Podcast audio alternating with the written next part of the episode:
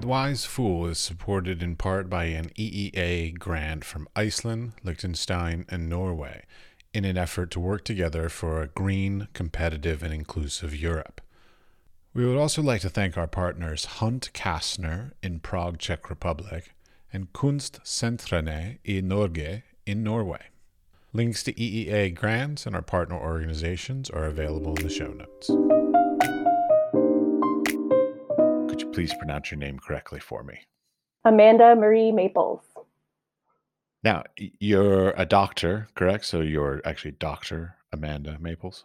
Yes, indeed. Yeah, and they they care about that here in Germany. I haven't used it so much as I have in the last year here, or a few months, I guess. Oh yeah, it's very important. Uh, titles are very important in Europe for sure. Like manager is one that I've noticed. MGR is very popular here. Oh, yeah. Your background. So, uh, you know, how did you you are a curator of African art is your primary interest, correct? That's right. Yes. Okay. How so what was your childhood like that led you to the path of becoming even a curator, much less a curator of something as specific as African art? Right. I get that question a lot, and I even wonder how the heck I ended up here. so, I grew up in rural North Carolina on the eastern side of it, and I didn't know anything about Africa, let alone anthropology or even art history. You know, I went to a, a fairly, well, I'm from a fairly poor county of North Carolina, so the education wasn't super strong. So, I didn't really know much of what was out there until I got to college, and that's when I first started taking anthropology. But I will say, when I was a kid, I was in the in the gifted program, so I got bussed over to an elementary school a couple of times a week where I got to really explore some of my own interests, and that was a really amazing experience. Such a such a young age. It's funny that the entire school system only had one school for all of us. Like we would all come in from different schools into this one program. But at that time, I was really interested in archaeology. Like I wanted to be a paleontologist specifically. That's that's why I was interested in. And I don't think I got too far off the mark.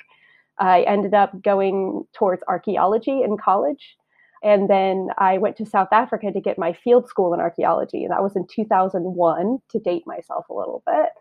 I think that's when I started gravitating towards the continent and learning much more about a history that has been obscured from our educational system for for so many reasons and in so many ways, including that of the diaspora. So, yeah, I, I wanted to be a paleontologist, then I wanted to be an archaeologist, and then I ended up working with art. So it's not too far away though, because objects are so central to museum practice and to archaeology, obviously. So for me, one of the most amazing things that happened when I was in South Africa doing that dig, it was a Middle Stone Age site, was touching an object that had not been touched by any other human for a thousand years. And that just blew my mind. So, you know, being able to connect to one object like that tangibly to tell you a story or to excite your interest, that to me was really powerful. And I think that's when I started gravitating even more towards museums. And I just sort of ended up in African art we can talk more about that but I, I, guess that's my more early experience and how i kind of i meandered towards african art if you will Well, I meandered when I was young as well. I studied with a Cherokee shaman at one point. I was uh, I did an archaeological dig out in the Anasazi area, Ooh, and I've also and and I went to University of Iowa with the intention of being a Native American Studies major. And then I got there and they said, "Oh, yeah, we're just starting that program. It'll take another like four to six years before you can get a degree." And I'm like, "Fuck it." oh. So so but I mean, I mean, I w I was as interested in psychology and Native American studies and all the other stuff like that, but but I ended up not going into it. So like so, so and and I don't, you know, for the listener, to be clear about this, you're a white girl uh, from rural North Carolina who has chosen to study African art. Do you have any um, people that question that those choices? You're getting right in there. I love it. Yeah, absolutely. It's uh, I am a white woman trying to present the arts of Africa to a primarily white audience at the North Carolina Museum of Art. So, yes, I it's something I think about very deeply and especially the last year or two when museums, museum practitioners, curators are all coming increasingly more and more under fire for the hand that we've had in normalizing cultural stereotypes for the sort of single stories that we inevitably tell because in trying to show the arts of Africa, you collapse identity. You sort of flatten it out, right? So I I think about that all the time, and I'm I'm I am being questioned, and I teach. So I teach at UNC Chapel Hill. I've taught at UC Santa Cruz, where I got my PhD. There's always at least one, if not up to a handful, particularly in California, of especially young women that question me and they give me side eye when a white woman comes in and goes, "Guess what? You're going to learn about African art from a white lady." I think it's it's a tricky position to be in because this wasn't a problem when I started studying African art. And it only has been increasingly problematic in the last year or two, of course, with the, the protests, with this kind of looking at social justice and equitable representation, et cetera. It's all right, it's all spot on. And decolonization is a big effort that I'm part of. But do I have to abandon the 15, 16 years of work and this powerful art form that that means so much to me? I don't think so, but it also betrays a much larger problem in art history, which is only a there's I think it's like 8% or something really small of curators across the board, not just in African art, are of color. So it's a much bigger problem than just in African art. It's also essentializing and problematic to think that because someone is of color or of African descent, that they care about African art. So I think that there's multiple problems that run a lot deeper and also the problem is about access. So if you need a PhD to become a curator like me, are those gilded halls of academia open to everyone? Not so much. And similarly, museums have been places of elitism. That also means that not everyone feels welcome or would even want to work in a museum. So we need to change things at a much, much deeper level. So I talk about all of that very openly. And I think I'm at a position where I feel like rather than being the one voice that's representing an entire continent worth of art over thousands of years, which is already fucking bonkers to think about, we should have many, many, many people trying to think about African art in any single institution. But you know, that's pie in the sky. I, like I said, I talk about it very openly, and I think I, I think of myself as a conduit rather than that single voice. So if I'm just the person in this position I have the opportunity then to invite as many other voices as possible into the gallery space, into the conversation, so that I can take a step back. And that's what needs to happen. And I also believe strongly in co curatorial practice.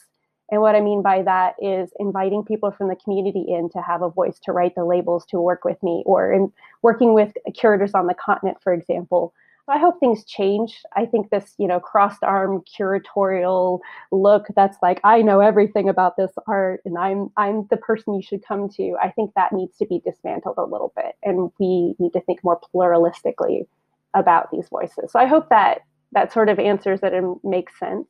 Sure. I mean, I was teaching in the United Arab Emirates for 6 years and I was teaching primarily Muslim women um, about art.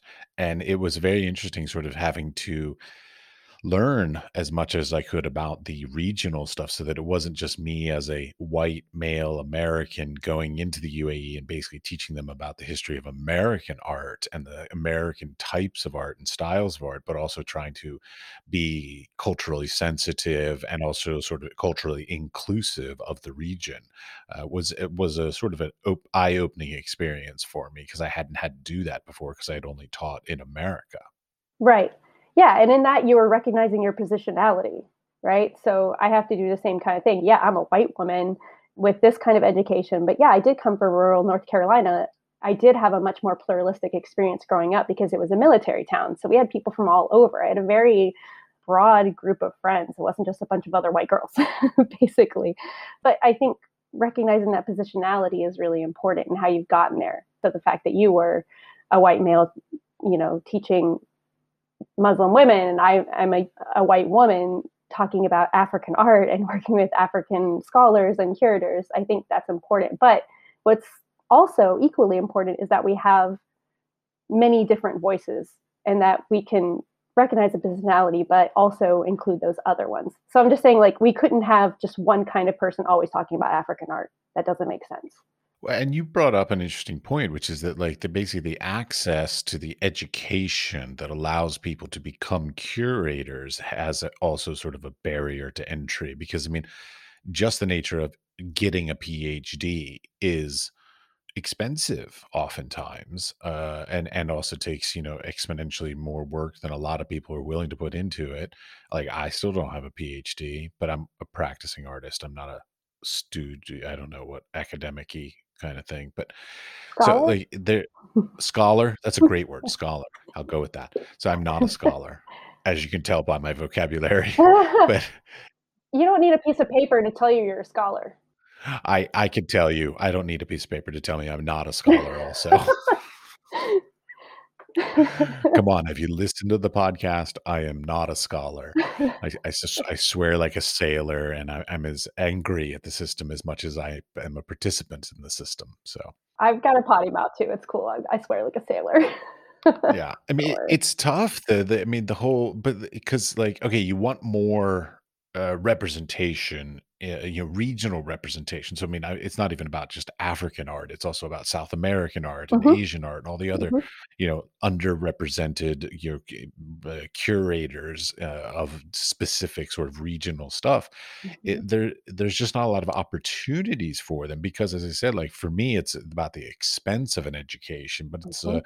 it's also just sort of not culture maybe it's not culturally something that the people are like i want my child to grow up to be a curator you know Yeah, no, that's what I was saying. i, I didn't even know that my job existed until well into my college career. So, already that shows you if you if you don't know to go towards that, you can't have those building blocks, you know, it, and also just yeah, the access, it's so it's so expensive. So if you think about, especially in the United States, how much money it costs just to go get a four-year degree, to then, re- then even realize that you need a master's and also a PhD to become a curator, it's just it's not available to everyone. So I think we also need to recognize different kinds of knowledges and different kinds of paths towards becoming a scholar. Like there are other ways of learning about art or learning about objects that don't necessarily mean a PhD. That's going to open up some really guarded canons, if I can put it that way. you can put it whatever way you would like that's fine Well, it's tough. I mean, okay, like then when when I think back to it, like when I think about it, like you chose, okay, your your title says African art. Africa is a continent. I mean, how, like that's a huge topic. You know, like say, even saying American art somehow mhm, seems smaller than African. That's like saying Asian. I mean, that's a massive, many cultures, many regions, many dialects, many tribes, many everything like this mhm. um, it, I would imagine so. Like, I mean, I would. I'm sitting here, sort of, with your your CV open and stuff, and I see things like Sierra Leone and Senegalese gold jewelry. Like, so so you have some more specific interests than like the whole continent. Yeah, you have to. That's the other thing is, you know, you not only have to go through a fuck ton of work in schools and colleges and universities and getting your degree, you also have to dial in a really specific focus. That's what academia wants you to do is find your tiny little niche that only four other people talk about and then you write your dissertation on that. And and I think that also needs to get taken apart a little bit. And I have noticed more and more lately that there's a lot more global views, transnationalisms, multiculturalisms, kind of thinking about different kinds of art across time and space rather than dialing in on this one culture, for example. Like that's a very constructed notion of what quote unquote African arts are or American arts are. And that's the other thing that's really at play here is that in museums, especially, American art has come to mean a particular thing that excludes a lot of other kinds of artistic expressions or people of particular colors or genders or whatnot. So, same thing happens with African art. This canon has been constructed from a very particular positionality, and that is of, of the global north. And it doesn't often include what maybe the global south might c- construct as the canon of quote unquote African art. And and you're absolutely right. When i the first week of class when i'm teaching introduction or actually it's called survey of african art and i tell them that is a misnomer. That's impossible. There is absolutely no way we can look at even even begin to scratch the surface of thousands of years of artistic expression on this giant ass continent. So guess what? Survey throw that out the window. We're going to try to look at a few different things to look at some broad themes and try to understand just some of the, artistic practices that have happened on the continent. So yeah, that is it is it's so fucking huge. There's just no way. I remember in undergrad, my uh, one of my professors, the art history professor, he specialized in Etruscan mirrors. And so he spent like we were doing the overview of art history, but he spent like 4 weeks on just Etruscan mirrors and I know far more than is any human needs to know about Etruscan mirrors because he made us learn all this stuff. I don't know why, but again, it goes back to that sort of uber specific specification in mm-hmm. the in the higher education and academia that I think it maybe. I mean, while it's great and I love that his knowledge exists, I don't feel that he necessarily needed to put it into his classroom. So, like, that's a whole different issue. But yeah, but but you brought up a topic that I think was sort of interesting. Okay, so like in America, there are it's, it's I'm I'm probably going to get some chastised for this, but I'm going to say it anyways. that like the there's the the the formal art world, which generally falls under uh, educated artists. So artists of some uh, have gone to some schooling, let's say, and then there's sort of the separation to the outsider artists, mm-hmm. and they mm-hmm. are treated very differently and they're looked at very differently. I don't know anything about African art, so I'm coming to this as a as a complete idiot. So please educate me. In Africa, is there sort of a separation of that? Like, is there a, a educated artist, or is it more um, sort of outsider, non-trained, sort of? Uh, I don't even know what like indigenous art? Like what's mm-hmm. what's the hierarchy of the more um, admired and respected works? I think you're actually hinting at something that is at play in terms of why african quote unquote or african american and diaspora arts aren't as well represented in museum spaces in the global north.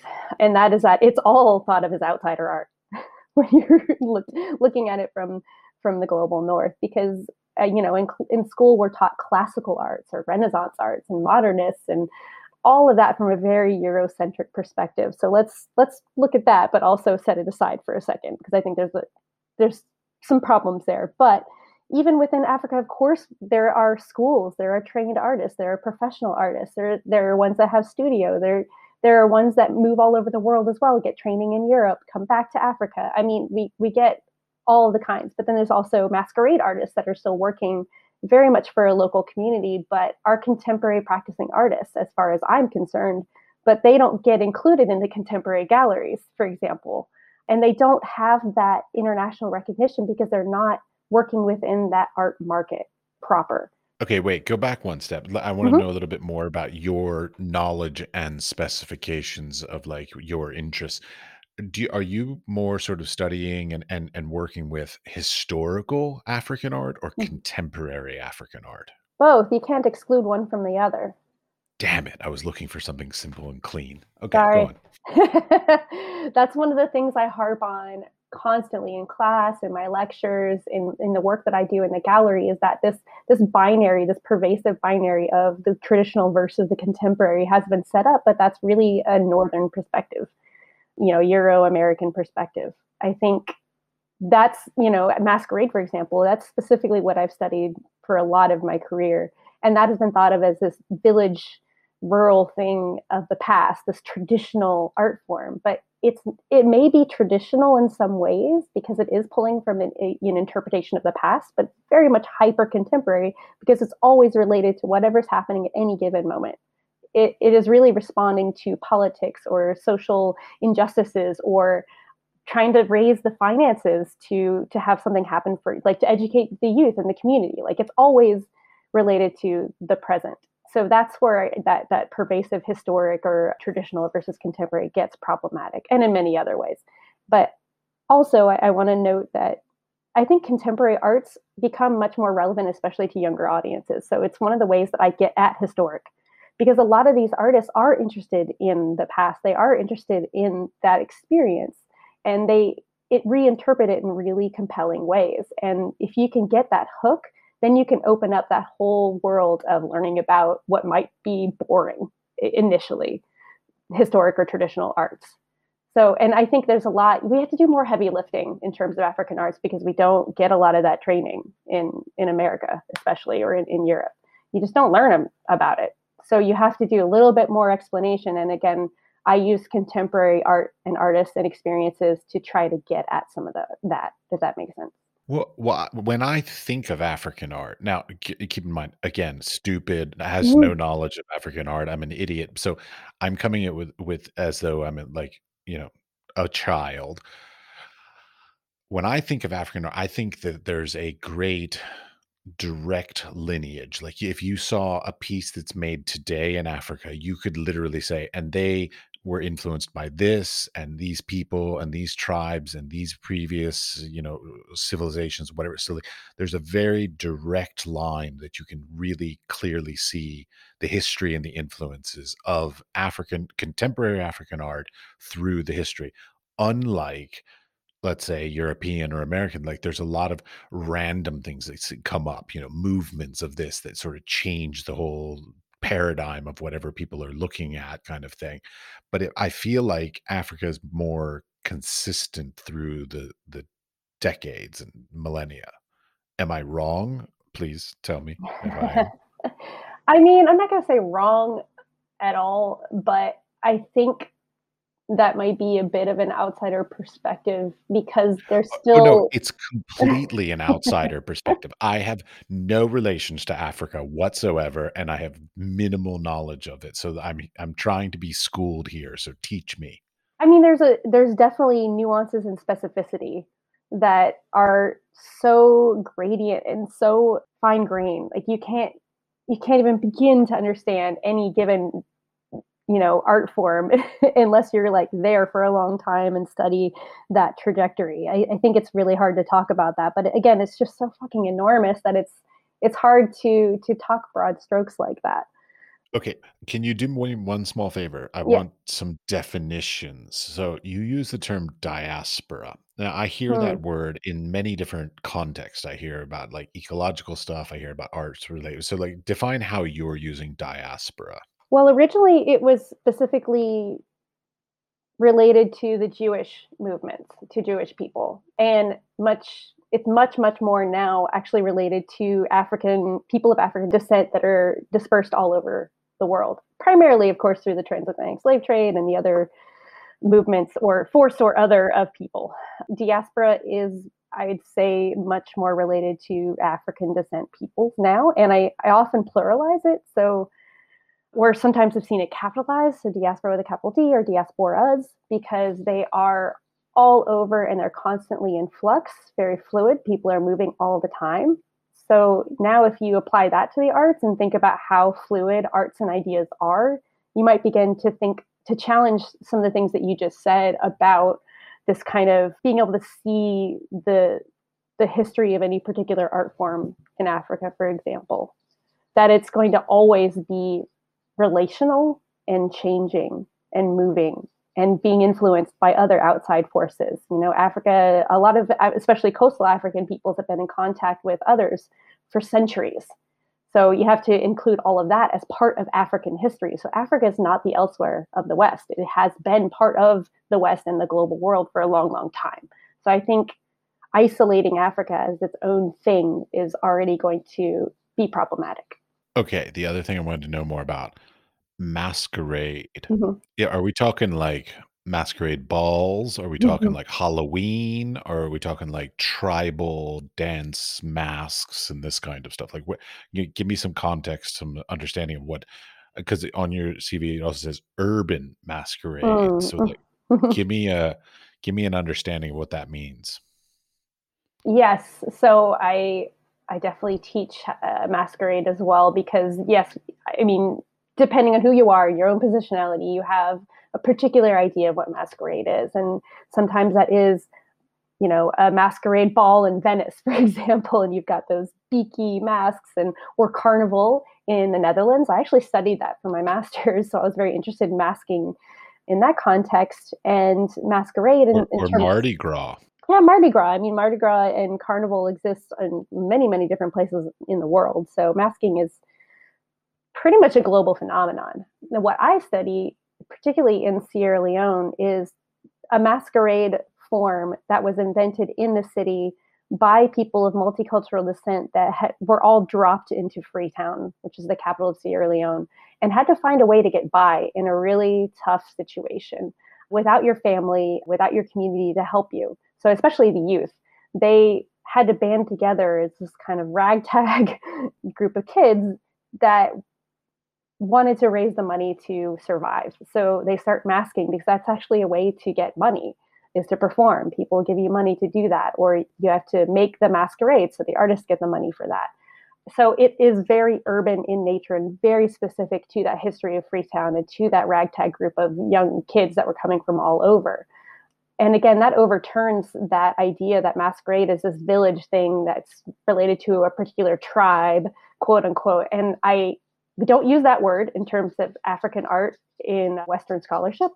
If I'm in Sierra Leone, they say tribe they say, oh, yeah, that's a Limba tribe mask or whatever, masquerade performance or a Mende one. But when we're talking about it in the global north, we have to rec- recognize the history of that word tribe as having some negative connotations and also being fixed. So having this fixity around that term that can make it seem like something in the past that's something negative or on this sort of linear timeline of human history so I just wanted to note that, like tribe in the North American context, which is where you're coming from and what you were trained in, is it means a different thing, and you need tribe to be legally recognized.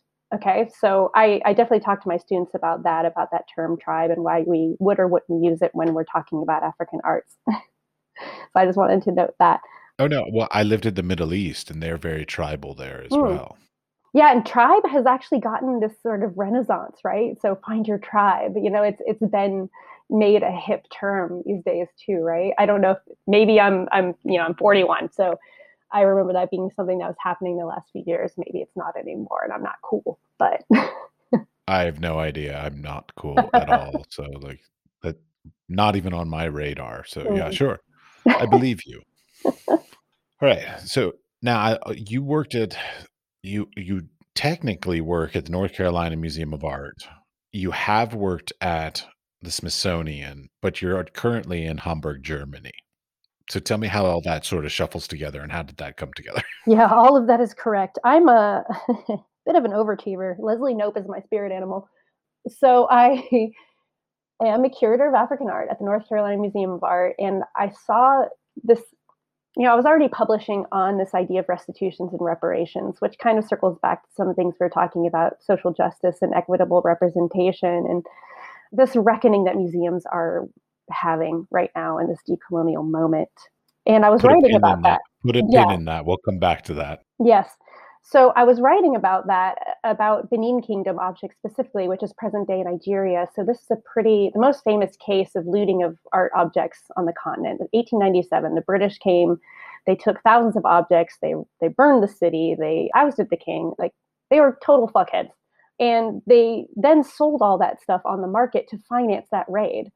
We'll put a pin in that too. I don't need to tell you the whole history of it, but those are the most visible arts for having this conversation about restitutions and reparations. So I was writing about that because the North Carolina Museum of Art has a few, just like many American museums too, just like a whole bunch of European museums have. So I saw this position come up to work on this project called Digital Benin, which is hosted by the MARKK, the Museum on Fruchtenbaum, if I can say it correctly. My German pronunciation is awful. And so I threw my hat in the ring to be the research coordinator for the project. And I, I didn't think I would get the job, and I did. And then I was like, oh, fuck, now what do I do? Are we really moving to Germany for two years? And, you know, my husband, who's amazing and an artist, is able to come with me. You know, he's that nimble. And we, we moved over here. And I was also lucky to have such a great working relationship with the chief curator at the NCMA and the deputy director and the director. They all supported me in this endeavor and agreed that it's such an important project and such an important visible way of picking away at that restitutions reparations problem. So sorry if I'm going on too long about this, but all of that kind of background was important for all of us to realize like this is an important project. This is one of the most important things happening in African art. So I kind of dropped a lot of things I was doing. I reduced my hours a bit at the NCMA, and I'm juggling two jobs essentially. When I first came, I was also still teaching at UNC Chapel Hill. So it was a real, oh, it was an exhausting first few months but that's i think that's the long and the short of how I, I got over here and yeah i'm managing a lot of different projects but that's kind of how i do okay because i grew up in washington d.c so the smithsonian was oh, like yeah. my childhood museum so like i love that place oh yeah so sorry i forgot about that i curated that good as gold fashioning senegalese women exhibition for the smithsonian and before that, I was working on their e museum project. So I was re- researching their collections and kind of pushing out as many of their objects into a digital platform as possible. So some of that experience also so feeds into the Digital Benin project, which I'm working here, which is digitally reassembling all those objects that I told you about that were dispersed globally. I've tracked over 4,000 objects at this point in about 100 museums. I'm sure there'll be more, but that's where we're at right now and it's it's a big job to talk to that many museums that many staff work with that many objects and try to get them all into one database but i have an amazing team that i'm working with too that i, I highly respect the smithsonian was also a big place i mean we all grew up hoping to go to the smithsonian right if you were a museum person at all and it's such an amazing asset for our people for our american experience right Oh no, I literally grew up in the mu- in the Smithsonian. Like my my mother worked there when I was in like intermediate Oh. school and stuff. So like I l- literally did. Like I remember at the end of intermediate school, like my mother would be like, "Okay, take the metro and meet me at the at the Air and Space Museum." And like mm-hmm. so, like I literally grew up there. So yeah, I love I love the Smithsonian. We grew up driving the five hours to go to the Smithsonian when we could. Yeah, no, it was five miles from where I grew up. Oh, I would live again in DC in a heartbeat. I, I really loved it there. Working at the Smithsonian, I, it was like a dream every day. I was so just like, I can't believe I fucking work here. And the staff at the National Museum of African Art are family. I still work closely with them. I'm actually working on another exhibition with the Smithsonian right now. It's tentatively entitled New Masks Now, and we're lo- working with individual contemporary artists that work on masquerade. So some of those things that I was talking about are very much going to be turned into an exhibition with a publication and and thinking about these artists are, are individuals that are not recognized in that contemporary art canon, but are very much making waves and, and making amazing art that is globally related and is moving around. So I'm working with three other scholars. Hervé Youmbi, who's Cameroonian, Jordan Fenton, and Lisa Homann are all the scholars working on the project, and I'm the lead curator. And again, it's just another fantastic way that the Smithsonian is is sort of supporting this new research that's happening and this direction that we need to be moving. Okay, so that leads to going back to that pin that we put in on the whole sort of issue of reparations and what is it, re recon restitutions? Restitutions okay. So i i mean I, have heard these conversations for decades about like mm-hmm. basically how people should all the museums of the europes and americas should be returning their stuff to the native lands that they stole these things from. Yes and they should. Okay well that that was sort of the leading question was like and where do you fall on this position? Yes restitutions reparations yes Digital Benin is not directly doing that. We are sort of providing the opportunity for those requests to be made by stakeholder communities. We do not, as a project, take that stance. However, I, as a personal individual scholar and museum practitioner and curator, do very much support that circulation and a, a larger, broader notion of circulation of objects. So, of course, I'm very focused on African art ones. This is not that's not the, the only way this is happening this conversation is happening right now. But what i will say is I, I have been talking to a lot of people interviewing publishing thinking about these global circulations and the return of objects. And it's not such a it's not that simple and it's not a one way movement. So i think what has been told to me is also the problem is that we have some of the greatest treasures of africa outside of africa in europe in america right but it's not like any of the African museums have some of the greatest treasures from America. to display. So we need to be thinking more broadly about the circulation and having a more global representative of treasures and the greatest arts everywhere for people to have that experience, to have that education. But also, the most important treasures should be returned to the African continent so that young people, children, young artists, that stakeholder community can have access to their own important histories. So, like, we wouldn't take the Liberty Bell and send it somewhere else, but we need that in America. We have our own treasures that we would never let go. So, we need to give those back, and they are outside of the continent, absolutely. But at the same time, a lot of these communities want to be represented. They're very proud of their heritage and their history. And these histories that are so violent, like the Benin Kingdom raid by the British, that should not be forgotten. That should be talked about. So you have these sort of ambassadors that can still live in different museums to talk about that history.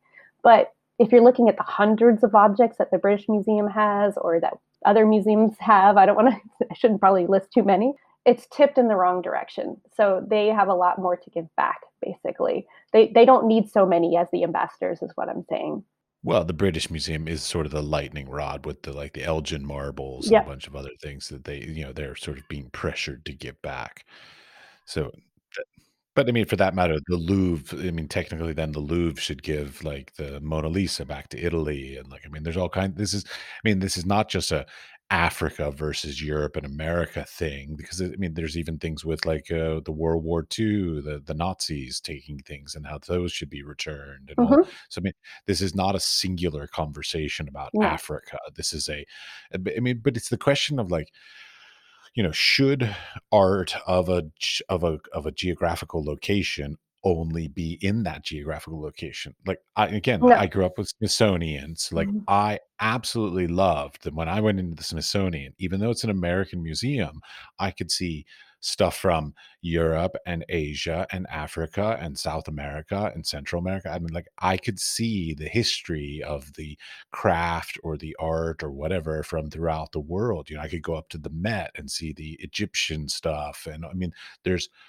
countless examples of how the the a museum that has a wide breadth of world artifacts enhances the museum. So like should it become a bit more nationalistic? And so like, you know, the the works of artists from sh- the history of Sierra Leone should only be in Sierra Leone. I mean, there shouldn't there be Mhm. some sharing and of the world experiences around the different museums in the world? Yeah, that's absolutely what I'm getting at, is that we should be sharing much more meaningfully in in a more equitable way. And I think that's precisely what you're saying. Like, why would only you get to have that experience growing up in DC, where you get to see the arts all over the world and be inspired? I mean, that's that's why I ended up working so hard, tirelessly for African arts or, or to talk about them because it blows my mind. And and I think it's really important for us all as developing humans and young people to see the way that other people think across time and space and other cultural sort of knowledges and how it is very different but that difference is important. And and you learn more about yourself by seeing those differences if that makes sense. So why would we only have that experience? Why is that not more equitably accessible on the continent or in south america or where else? So i think and there are museums that's another misguided thought is that there aren't museums in africa absolutely there are there's a lot of them but i don't think like like you were saying that we should only have Sierra Leonean art in Sierra Leone. I think that we should have all different kinds of representative arts all over the world for us to have these great educational experiences. But at the same time, we have to talk about this imperial history of museums because that is part and parcel of the way that we present other cultures. So it it is essentializing and it is problematic. And so you know, at the same time as I say we should all be able to have this amazing museum experience growing up and learning, I also recognize that history because you know the early early museums were part of sort of this this imperialism this collecting of the world to show that you were civilized quote unquote and that everyone else was somehow below you on this linear human narrative if that makes sense It does. It, it, the thing that enters my mind on this is like, okay, so what, you know, unfortunately, like I know a decent amount about how museums work, for better or for worse.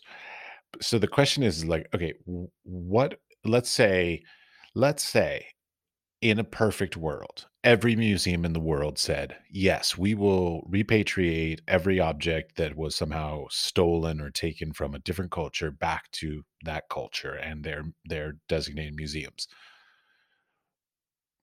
What's the perfect idea of how that will function? Because to me, in, in my mind, that sounds like it's going to become the world would become more nationalistic. So, like, if you want to learn about Sierra Leone, you have to go to Sierra Leone. If you want to Mm. learn about you know, uh, in Germany, you would have to go to Germany because everything would be returned. So, like, basically, like, I feel like because of the way that I know that museums are very selfish in many ways, like they they don't want people necessarily to go to other museums. They want people to come to their museum. You know, like that's because that's how they fundraise. That's how they get their support. That's how they get the people through the doors because they want people to come to them. They don't want to tell people to go somewhere else. So, like, how could that work? I think it's going to vary because I think one of the things that needs to be looked at and taken apart, and is again part of that decolonization of museums, is having a different way of representing and using and storing the objects that are much more relative. So uh, that includes indigenous worldviews and ways of using art and objects. So ideally, these museums would all kind of open up a bit more and not have such calcified borders around the way objects should be used, stored, thought about, displayed, etc. So I know that's very, you know, I'm not saying anything specific, but I think that they're all going to look a little bit different if we include other ways of thinking about and speaking about the objects. So at the same time, though, we have very the museum set is very much in place in African museums as well. So you still see some of that colonial mindset apparent because that that museum was created by the global north essentially. So some of those frameworks aren't going to go away, and maybe they shouldn't necessarily, but we all at least need to understand how the, those frameworks came about because I think now that we can we can use them. I believe in museums. Obviously, I wouldn't still be working in one after 16 years if I didn't believe in them. But at the same time, it has that that violent history. It has that imperialism about it. But I think we can use those spaces to have these really powerful conversations about history and about experience.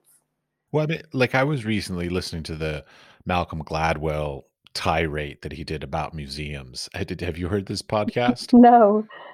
Oh, you should listen to it. He it's revisionist history with Malcolm Gladwell. It was he's marvelous. I love Malcolm Gladwell, so I am not knocking him at all. But boy, he went on a tirade about how much he hates museums and how much he hates how majority of their pr- objects are in storage. So like hmm they just buy things to own them, but they don't ever exhibit them.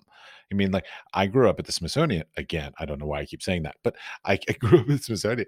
I think it's like what 96% of what the Smithsonian owns is not only not on display, but has never been on display and will never be on display because they own so much that they just put into storage that they never put out why do they keep getting more why why do they need to have that ownership over these things why can't they share that or, or you know put it out on exhibition loan to other museums hmm things like this because like why do museums feel this need to own everything uh, to me hmm this feels like this colonization Yeah. conversation because like they, they sort of want to they say they want they want to be the the arbiter of the sort of the the Taste.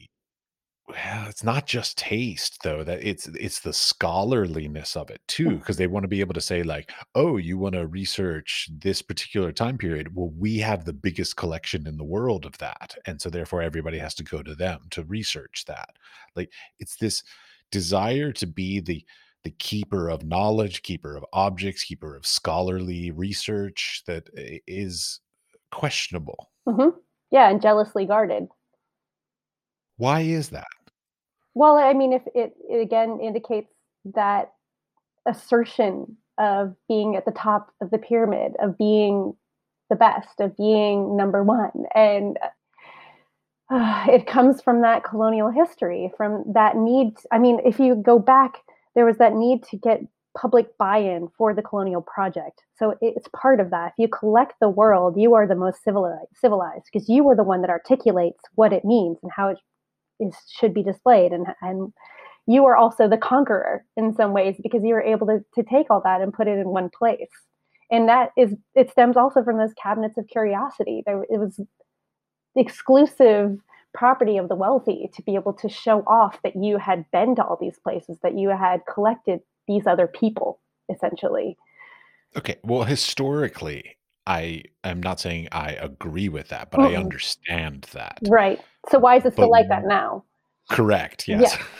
So, I mean, but that's why, because that's still there. That's not an easy upbringing to, to kind of turn away from. But that's why decolonization and, and sort of self reflexivity in the museums is so imperative right now and why it's happening. But it's not, you know, museums, they they do not pivot quickly. They they are glacial. They're like the Titanic, you know, like they can't turn very quickly. So it takes some time, and that's part of the problem in museums too, is that they need to be a bit more nimble and able to to turn more quickly.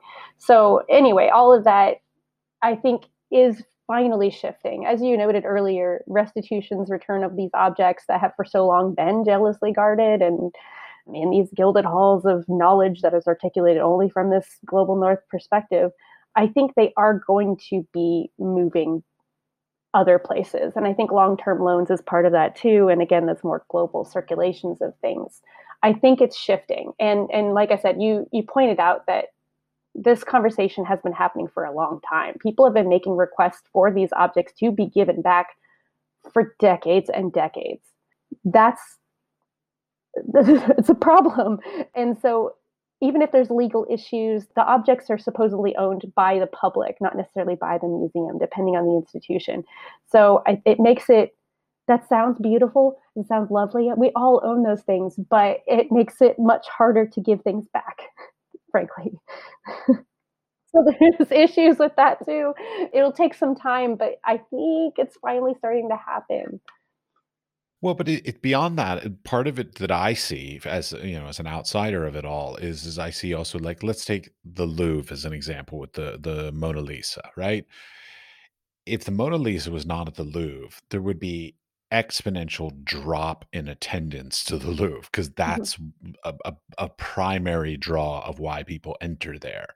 Um, so, like from a financial standpoint and a marketing standpoint, because I mean, I can only imagine how much money the Louvre makes off of the t-shirts and the umbrellas and the everything with the Mona Lisa's image on it. Uh-huh. Um, so like, so I mean, it would be a huge financial loss for many of these institutions. I mean, same thing, Elgin Marbles in, in the British Museum, all these places that these objects that were for lack of a better word, taken from some other place, mm-hmm. uh, have now become sort of symbols of that place, and they would lose that marketing position as well. So, like, that's a difficult thing to deal with. But if we've had such important works of art, like national treasures that are owned by these museums in the global north, that we've held for a long time, we've been the caretakers or whatnot. Maybe they'll go back. Hopefully, they will soon, at least some of them. Wouldn't it be an amazing point in statement to have something like the Mona Lisa, one of our national treasures or, or France's national treasures, go on a global tour? let the world see it because not everyone can come to France. I just think that would be it will never happen, but I think it would be no. an amazing poignant statement about this ownership. Could you imagine being the people who write the insurance policy for the Mona Lisa no. to travel the world. Like the the the sheer price of that insurance would be astronomical. Astronomical. And all the couriers that would have to go with it and, and the security all on both sides. Yeah. Like and all the careers that would be destroyed when it's stolen or, or damaged in transport or whatever's going to go wrong with that whole scenario. But it's an important mental exercise I think is more what I'm getting at. But it would be very interesting because it would open up an entire new industry of like secured art transport. yes. like, you know, like like like like a, a, a, a, what is it, Brinks or Wells Fargo that like takes money around to banks and stuff like that. There would be this like armored cars of art with like you know armed guards securing it and transporting it. It could, it could be a really interesting industry. But I, I think yes, absolutely. But I think us talking about how important this piece is, and oh my God, that would never happen. And can you imagine all the, the money, the trouble, security, la la la. So like, how can say an object that is necessary for a king to be enthroned, you know, in, in any given context, and I can be specific here, on the African continent, because these kinds of objects exist and were taken. So if you are robbed of the way of installing the next king and transferring the knowledge from the previous kingdoms and all the ancestors to this current king. If you, if that is stolen and living in a museum in the global north can you not relate that to a fucking powerful treasure like the mona lisa? And then go oh fuck we should give that back. Do you think that it would feel much more pressing if we could think about it in terms of that Oh, you do know I'm just being devil's advocate, Yes. right? Like, okay, good. I'm just making sure like you don't think I like differ in opinion from you. Oh no, no. No, and I'm asking you, do you do you see how like I think it would be a really important exercise for us to try to recognize there are parallel fucking treasures that we don't think of in that way. Like, oh well, you know, it's a tribal thing from the past well, that's like imagine like Germany coming into America, stealing the Declaration of Independence Yeah. and putting it on on exhibition in Germany. Like uh, uh, the, America would be furious at Germany for that. Yeah. Like So it, now you know, look, let's not say Germany, Russia. Let's do Russia because Americans hate Russians. So we'll say Russia stole it and put it on display at the what the the Hermitage, right? So there Mhm. we go. I'm trying to throw sound intellectual and throw out names. Is it working? yes, yes. I'm very good, impressed. good. Thank you. I love the Hermitage mostly because I love the fact that they have cats there. Like they, they have the the cats that keep the place clean. But anyways, so I mean, yeah, I mean the the whole idea of repatriating, I I feel like there needs to be like okay, this is a, this is the thing I think of. Don't get me wrong. I'm not against it, but I'm technically like I have no real position on it. I think it's a really interesting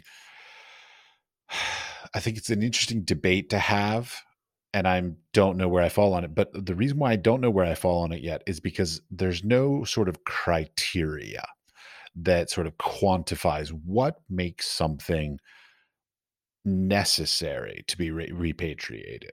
You know, like I mean, like you gave the example of a let's say a crown in a in a tribe that to pass on the ki- the the ruler of the kingdom. To me, yeah, that should be repatriated. Like that, if it's something about the the the workings of the the government or the tribe or whatever it is, then absolutely that should be returned. But like, there's a lot of trinkets, you know, like things that were, let's say, buried with Egyptian mummies. Okay, it has no bearing on on modern society. It's not going to affect their ability to run their government and all this. So, like, does all the Egyptian mummy stuff needs to be returned? So, like, where's the point of like this is needed back in the country versus they just want it? Well, I think that's where someone like me comes in, where different scholars advocating for these art, artistic expressions globally can come together and help make that more crystallized. Like, what things should go back? What are important? You know, because I think where it also gets a little bit tricky is to then toss that softball back to, say, you know, Africans, you know, different communities, different stakeholder communities in different countries to say, okay, well, what do you want back? So then you're you're sort of shifting that over to them to make it their problem. So I think because we have this museum paradigm that's been in place for so long, and us white scholars have been working on it and sort of benefiting. You know, I have a job, I get paid to talk about African art, which is amazing. But I need to also then be an advocate, be, you know, spend my time and my energy helping to work with those communities to say, here's the objects that are super important that we probably should return. And that's, I think, where I see my future as a scholar and museum practitioner is like, yeah, I want to, I want to have these greater conversations. I want to bring in visibility and representation and, and talk about those things. But I also want to be the person working with stakeholder communities on the continent to say, yeah, these are the things that they say are most important and should go back. So do you see what I'm saying? Is I, I don't think that we should only rely on different stakeholder communities to tell us what they want back. That's part of it, but we have to do the hard work and the heavy lifting too. We can't be lazy and just wait for them to come to us because we set up this system. So we understand it.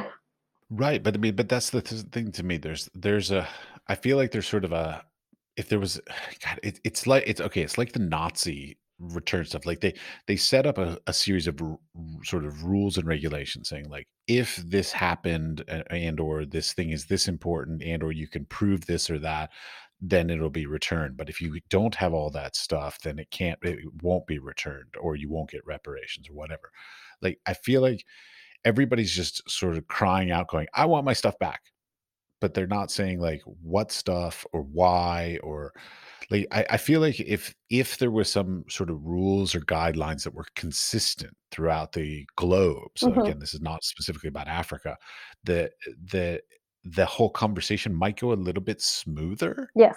like you know like it, i feel like it, it's it's just too broad a stroke saying i want my stuff back Yes. well, stuff but why why do you need it back? Why would it not be more beneficial to be in the met in order to for some young child to see this piece of whatever greco-roman thing that they then are inspired to go to greece because they saw there you know so like it, there's a certain amount of elements that I feel like sh- don't necessarily need to be returned, Mhm. but but absolutely there are some that should be returned. And so it's, it's trying to create that like what is necessary to return versus what could possibly stay in other regions in order to garner interest in those histories and those regions for people that live in those different places. Yeah. Does that make sense? Yeah, absolutely. And who's articulating that? So I think that's an important question too. So I, I'm saying it needs we all need to be coming to the table. We can't shift 100% of that duty to stakeholder communities in different places that have had things taken, you know, under duress, we'll say. So it may have been directly looted or stolen, or it may have been taken during the colonial era when there's a power dynamic in place that made it, you know, unequal and unethical. So so anyway, I I think there are consortiums and different groups of folks that could all come to the table. So you would you would elect some kind of representative from the institution, from the stakeholder communities, from the American or Euro American institutions that would all come together and go, here's the list, here's the collection, here's what we think, and here's why. It's spreading that work around more evenly, and also everyone can come to the table with the different reasons that things might need to stay, or might need to go, or might need to be long-term loans or going different places in the world or staying put or whatever. And and there's so many different factors to take into consideration there. You know also the stability of the the object. Can it go to those places or should it just be shifted back to the stakeholder community and left there for good because otherwise it's going to fall apart? I mean you never know. It really depends. But the first step of the institutions that hold most of these objects again the global north need to be transparent about what they've got and publish lists. That's what most people are calling for as the first big step is transparency and publishing the provenance, so the historiography of the objects, when they were taken, when they circulated, how they were sold, who they went through, blah blah blah. A lot of times we don't know that for African art. There's a whole other thing there, but we won't go into it. But so if you're publishing your list, then people in other places in the world can see what is in the institutions. Because like you were saying the smithsonian has 96% of their collection in storage but they are also and that was the part of that e-museum project that i did trying to put more and more and more of it online so people can get access to it. Then there's also the problem of whether or not you have access to internet but that's a whole whole other issue as well. Well, I mean, that's something that I think about too is like, couldn't some of these museums just sort of lie? Like they could just go, "Oh no, no, no, we didn't steal that. That was that was that was just here. Well, like when we opened, it was just miraculously here. We don't know where it came from." Like, couldn't they just, to a certain extent, lie? Because you know, it, it- in the museum industry, the, you know, provenance and paperwork and all this kind of stuff is incredibly important. And they're mean, to a certain extent, like these things, like these things we're talking about right now, uh, the there's no paperwork on them. You know, somebody somebody went into some foreign country, they stole it, they brought it back, and then they basically fenced it through some illicit person, and then it, then somebody owned it, and then that person that owned it gifted it to a museum, and there now it's suddenly in a museum.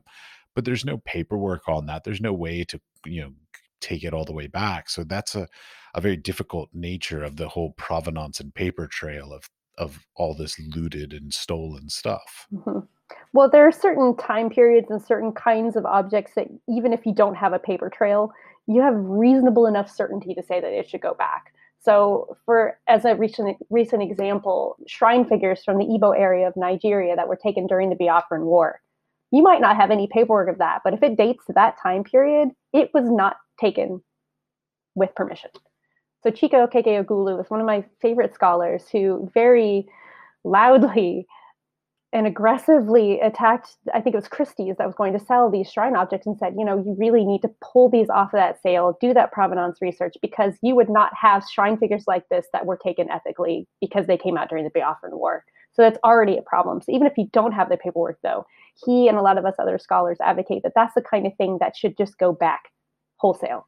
Like we don't we don't need something like that that has so much spiritual importance and needs to be in that community and not ethically. So anyway, but the the other thing I wanted to to say in response to you is museum practitioners are not about that life, the the lying, the like holding it in tightly. I think we're working against a larger institutional infrastructure that is difficult to change and it takes time to change but we're also a bunch of humans that care i mean maybe i'm i'm a little bit biased because i'm a museum person but no, no, you're a lot biased, but it's fine. but I feel like a lot of us really do care and we want to do the right thing and we're working hard for that. And so I think there's a lot of good people working in a system that is problematic and has it needs to change and it has reached that point where people question its very existence and we need to think about that too like maybe museums need to be dismantled in the way that we know them maybe they need to be something entirely different but how do we get there so i will say that i think a lot of us do care and do want to do the right thing I'm sorry if I offended. I did no. not mean it that uh, the, the curators were liars or anything like this. I just meant like I could imagine a number of museums just sort of like you were saying about transparency, just maybe it's not like an actively lying, but it's sort of more of an, a, a lie of omission mm-hmm. or a passively just simply not offering enough information to be able to go, oh no, wait, that's ours, you know, like like they just uh, omit things. Uh, I mean, I could see it happening. I'm not saying I have seen it happen.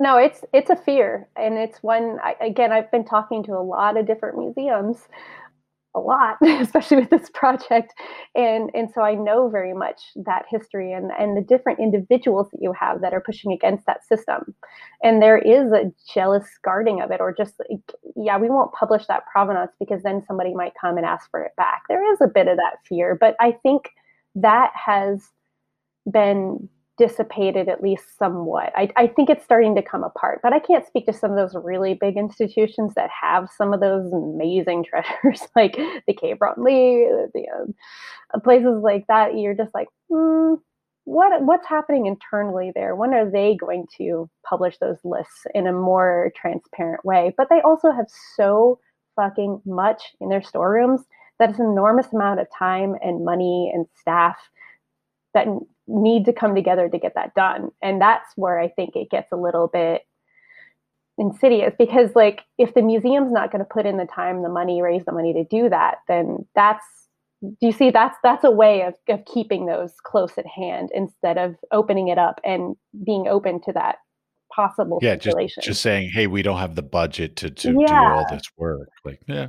it's an easy uh, scapegoat thing. Yeah because you you need to put things out on display to get the people in the doors to to like survive and especially now with covid museums are especially at a critical juncture. I mean a lot of us are folding and and might fold and it's because we can't have that foot traffic or can't raise that money. So now if you're simply struggling to stay open are you going to have the time or the money or the effort to document the collections that are not transparently available to people globally?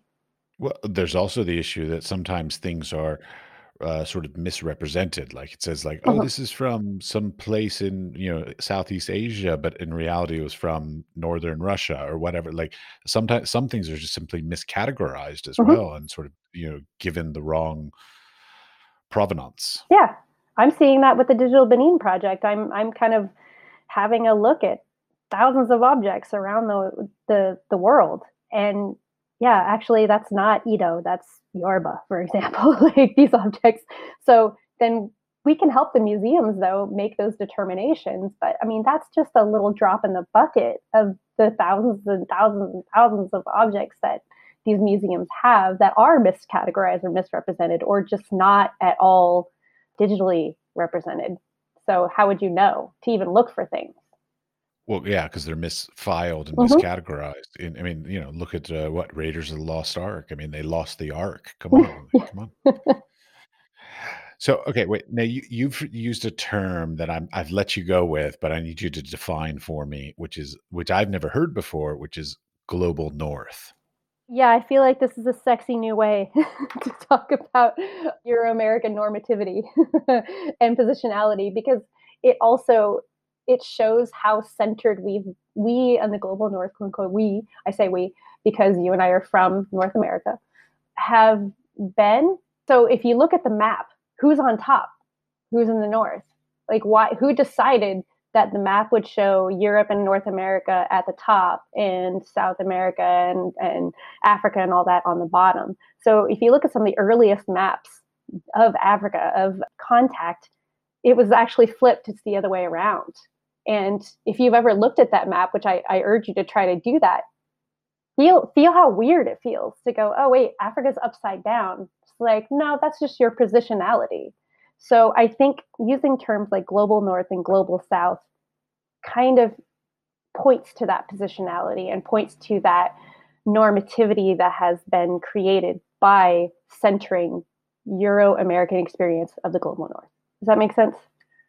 Does and, and basically, I'm just asking you to define it for the listeners, but also, I mean, I you know, through the context of which you stated, it was kind of obvious what you meant, but I just wanted to make sure that it was perfectly clear that you're basically saying it's sort of a new buzzword that equates to Euro European American dominance over Mhm. whatever kind of thing.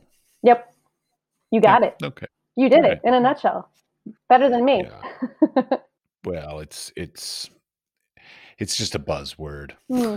It'll it'll pass. Some other new word will come up to describe it, Oh, I'm sure, yeah. in time. Scholars and museum practitioners, all of us are subject to trends, right? In, in every way. I, I, I think about that with African arts too. I talk to my students, like, you know how fashion changes.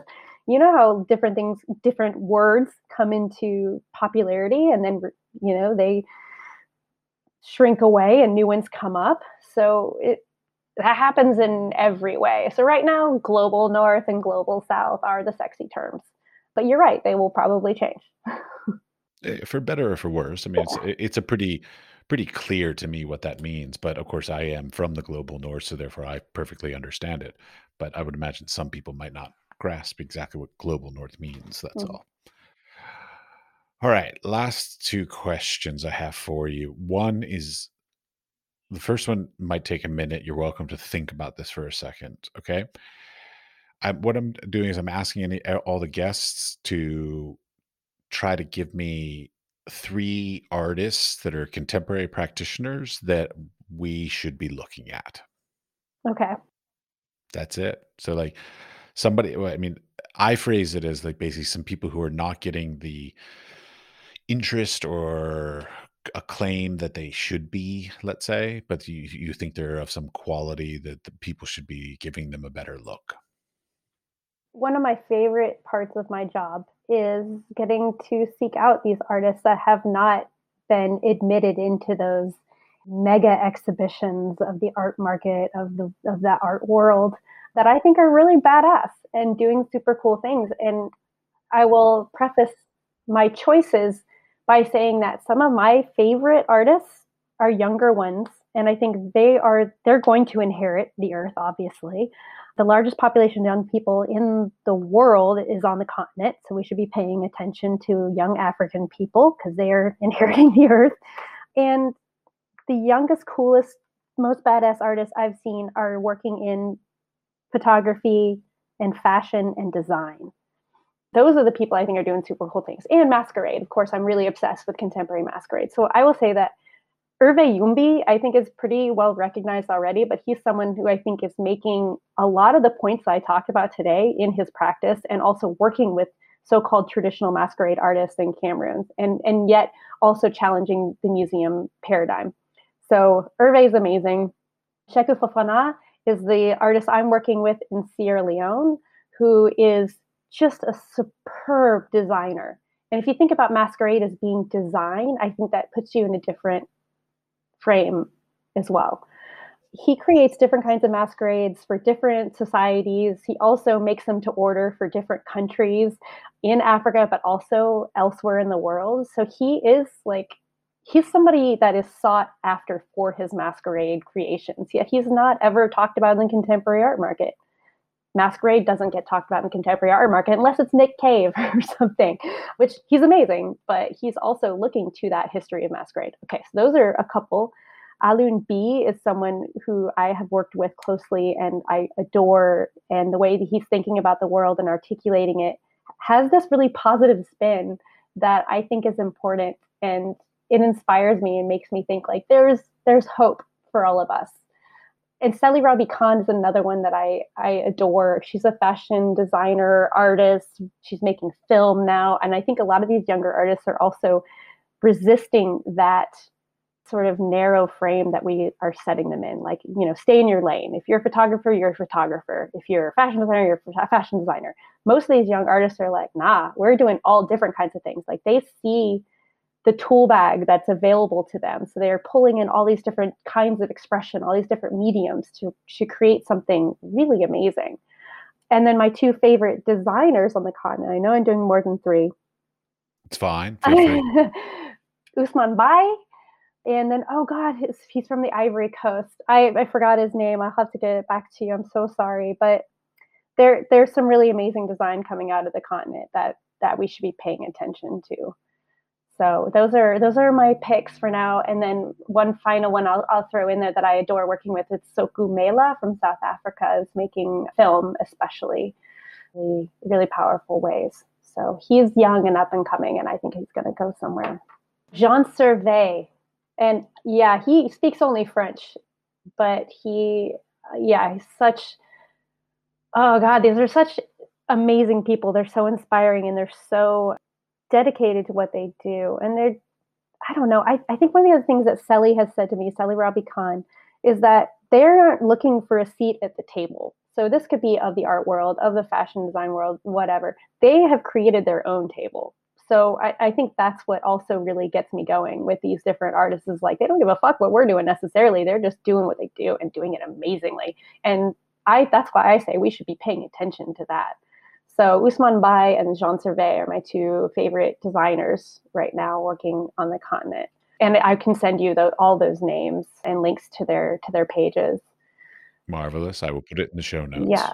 Yeah. I mean, I could go on and on. Like, I just so excited about all the work that's being created by these different artists, and yet there's still so many that I don't know about and that's why that's the fun it's part a whole continent it's a whole continent i mean that's like saying that's like me saying like oh i know every artist in canada the united states and central america like i mean come on there's no way that any one person could know all of those people yeah, it's even with excel yeah, like even with a, a, a database or anything like you just can't know them all yeah. That's true. all right last question is advice any advice for uh, for in your case it could be for young curators or people interested in the the the art of the african continent like anything about that you can give to try and uh, help the next generation I think taking risks is something that I always advocate for, and that maybe is easier said than done. But I, my family didn't want me to go into anthropology or art for that uh, matter, and yet I felt so strongly about it and felt inspired by it that I was like, well, I don't care if the jobs aren't going to come or if I'm never going to make much money, which by the way, we don't make that much money as curators, FYI. I I'd say just take that risk, just go for it. If it inspires you, that passion is going to feed into what you do. And that will make you feel fulfilled more than necessarily a higher paycheck. And if you're really putting your energy and your passion into something, I, I like to hope, and maybe I'm just too, you know, naive, but it has happened for me. You know, uh, it comes. The, the success will follow if you follow your heart and you follow the things that really inspire you and you think are going to make a difference. So take risks is one of my biggest ones. Like take the leap, do it, no matter what other people say.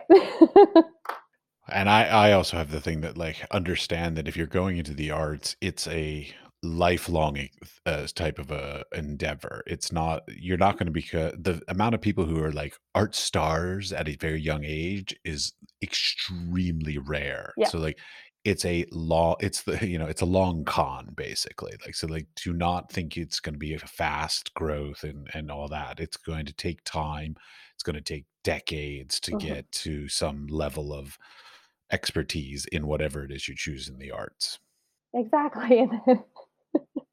I think I, I had another one which was listen. I think, you know, as much as I say don't listen to those people and take the risks, I also when you know, when you're actually in that moment where you're doing these interviews or working with different communities or thinking about the arts, you have to listen to the other viewpoints, to what people want.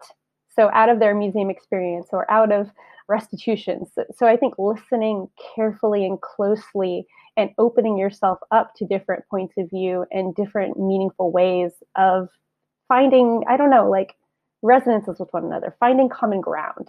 I think is really, really important. You can't find common ground if you don't open your ears and listen. So sometimes you have to sit down and shut up. and I I have to remember to do that myself too. Is is like, you know, if everyone says you're drunk, you should probably sit down. So sit for a minute. oh i i never listen to that anytime somebody says you're drunk i'm like i need another drink no yeah. So those are those are mine, and I do remember that you asked Don, my husband, about that. So I, I knew that that was coming, but I actually forgot to think about it. But so those are I pulled those out of my ass, but I hope they work.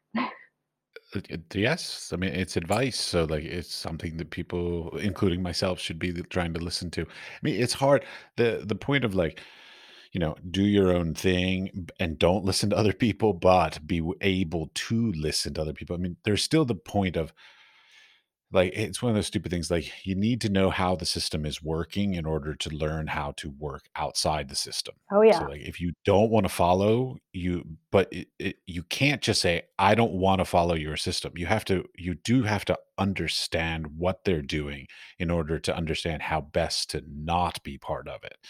Um, so like it's a it's like it's like my, my parents used to always say like it's easier to turn a boat if you're on the boat mm. instead of being outside the boat and wanting to turn the boat yeah, so like you do to a certain extent there's a little bit of like knowing and working a little bit in the system in order to be more active in the the change of it yeah. No, I completely agree with that. It's like you have to see the matrix in order to change it or, or make any differences. So correct yeah, yeah. yeah, I love that.